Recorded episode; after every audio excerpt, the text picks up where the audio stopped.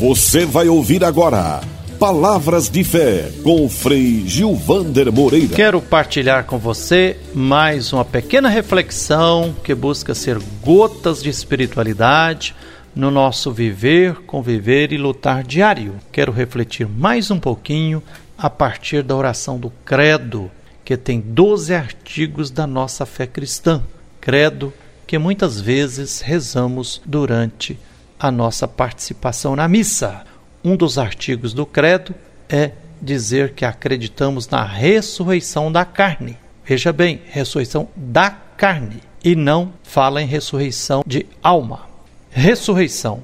O que quer dizer isso? Não é fácil crer na ressurreição. Na comunidade de Corinto, já havia alguns que não eram capazes de crer na ressurreição. O apóstolo Paulo escreve para eles: Ora, se nós pregamos que Cristo ressuscitou dos mortos, como é que alguns de vocês dizem que não há ressurreição dos mortos? Se não há ressurreição dos mortos, então Cristo também não ressuscitou. E se Cristo não ressuscitou, nossa pregação é vazia e também é vazia a fé que vocês têm.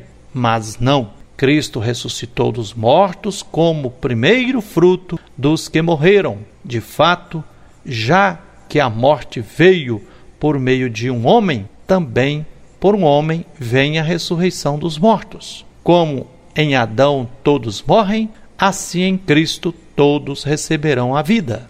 E para ajudar os coríntios a entenderem a ressurreição, o apóstolo Paulo faz uma breve catequese dizendo: Eu lhes transmiti aquilo que eu mesmo recebi, isto é, Cristo morreu por nossos pecados, conforme as Escrituras. Cristo foi sepultado, ressuscitou o terceiro dia, conforme as Escrituras, apareceu ao apóstolo Pedro e depois aos doze apóstolos. Em seguida, apareceu a mais de 500 irmãos e irmãs de uma só vez. A maioria deles ainda vive e alguns já morreram. Depois apareceu a Tiago e em seguida a todos os apóstolos.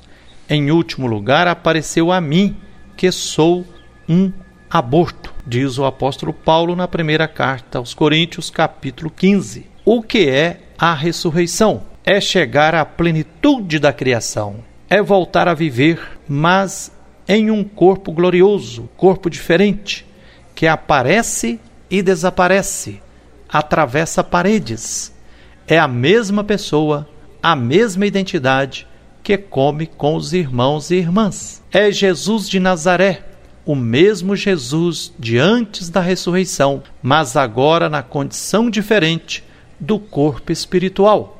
Fique com essa reflexão, fique com o um abraço terno de Frei Gilvander Moreira e que o Deus, que é o Deus da vida, Deus que é infinito amor, nos abençoe. E até o próximo Palavras de Fé.